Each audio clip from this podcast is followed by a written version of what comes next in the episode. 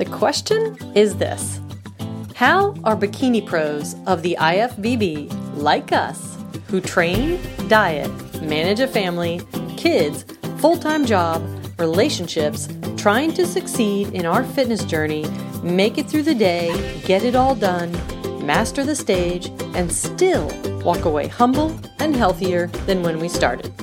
Finding ways to inspire others everywhere we go. That is the question, and this podcast will give you the answers. My name is Cheryl Spangler, and welcome to Pro Bikini Insider Secrets of the Fit Life. Good morning, IFBB pros or aspiring IFBB pros. This episode, by the way, I do most of my podcasts in my car because that's where I am left the hell alone. And hey, I'm a working mom, and I've got two teenagers, and I got a dog, and this is where I can think.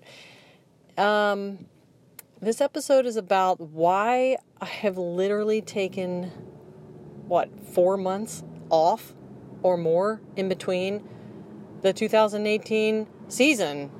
I trained from last July 2017 until March 10th for the Hawaii Pro. And somehow I had it in my head that the first year I go pro, I'm going to get to Olympia. Yeah, that is my aspiration. But I had a huge letdown. I had so many things that came up that were no one's fault. I overdid my supplements. Say, take one of something, I take two of it. I trained so hard most days that I was constantly in pain. I mean, like, I wouldn't say 24 hours a day, but I was hurting after every, and I thought, you know, no pain, no gain. That's not always true. I mean, I watch and observe everything in this industry, not to always compare myself, but just to, I'm just obsessed like that. I'm always analyzing, and sometimes I take a break, like two or three weeks break of Instagram and Facebook and social media in general and these stupid stories.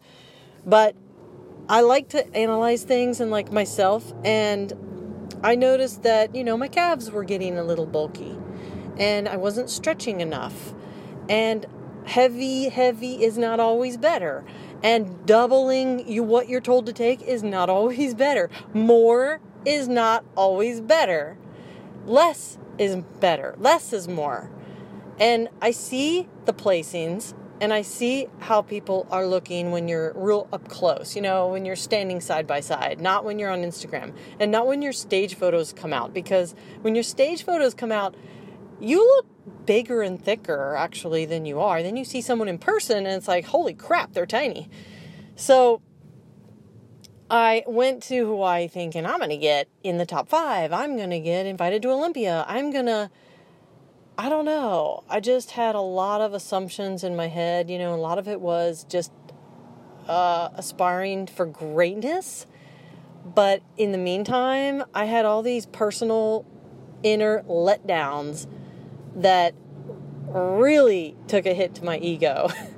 and now, okay, a couple months later, I'm glad. I'm super glad because I have been able to observe how my body has bounced back or not bounced back. I literally went off all supplements, all, you know, I take like a minimal amount of testosterone just simply because, in general, when I get tested every three months, like I'm extremely, extremely low. Forget bodybuilding, I'm just low in general. So, I mean, I was, I've been on that. I went off testosterone, I went off supplements, I went off everything, including regular multivitamins. It was kind of dumb, but I wanted to get my body cleaned out. And I literally, it took 30 days to have my intestines work properly, my bowel movements, my to feel good in the morning, to not have a headache, to just get up and feel freshly motivated, not because I'm taking some kind of wake up caffeine. You know, I went off coffee too. And it was really important because it kind of cleared my head and it made me really observe like what I'll be honest with you, like when I left Hawaii, I kind of declared to my coach in the world that I was done with bodybuilding because I had achieved everything I wanted. I literally went on that stage, I did great, blah blah, I got third call out, and I felt really good.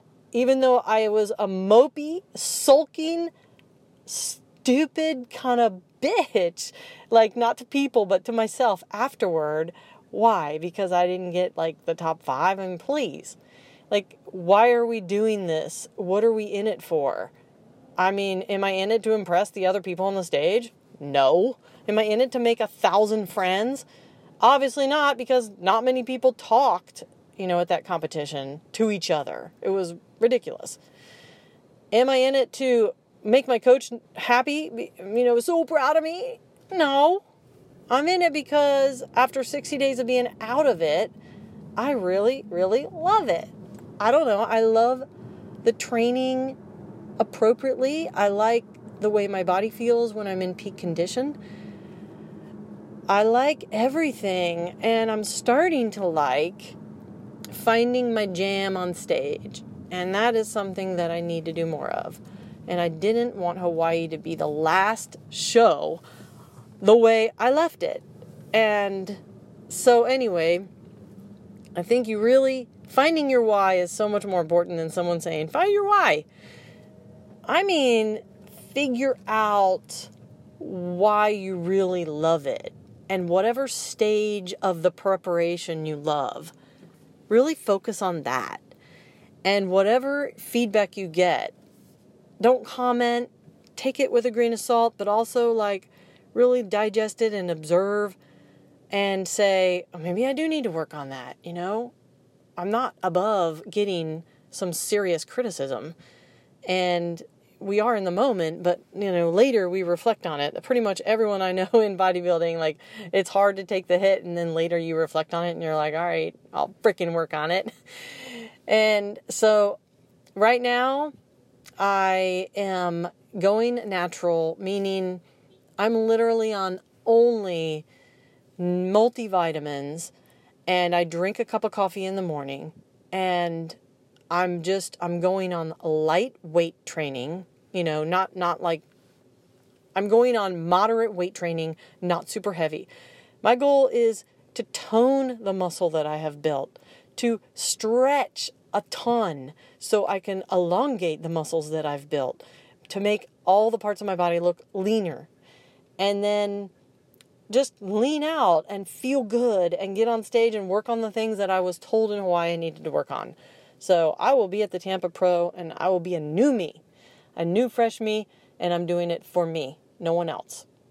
Comment below what show you're doing next and what is your goal of that show. P.S. Do not take a product if you look at the bottle and it says not for human consumption. Just a little tip check out some of the supplements that you're taking. Here's a final thought I want to leave you with on this podcast lack of evidence is not evidence of lack. Do you understand what I mean by that?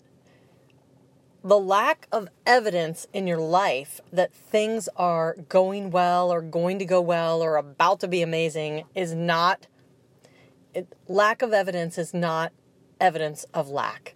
Just write that down and think about that a minute. My final thought is that life is not, you're not here in life to, life is not here to punish you. Life is here to reward you for taking chances and going for your dreams and doing what you want. And no matter what other people think about it, no matter who thinks it's crazy, no matter how unorganized you might be at the moment or or how many times you might have started a business or a fitness journey or a diet or however many times you have tried and failed. That is what life is here to reward us for trying what we want and experiencing everything we can and like going for what our going for our dreams. It's not here to punish us. So when things happen that are huge setbacks or perceived, you know, lack experiences or perceived downfalls or just the perception that basically you're failing, that is the very sign that you are about to get what you actually want. So, um, life is here to reward us. Have a wonderful day. And hey, don't forget, connect with me on Instagram, Cheryl Spangler Fit, and say hi.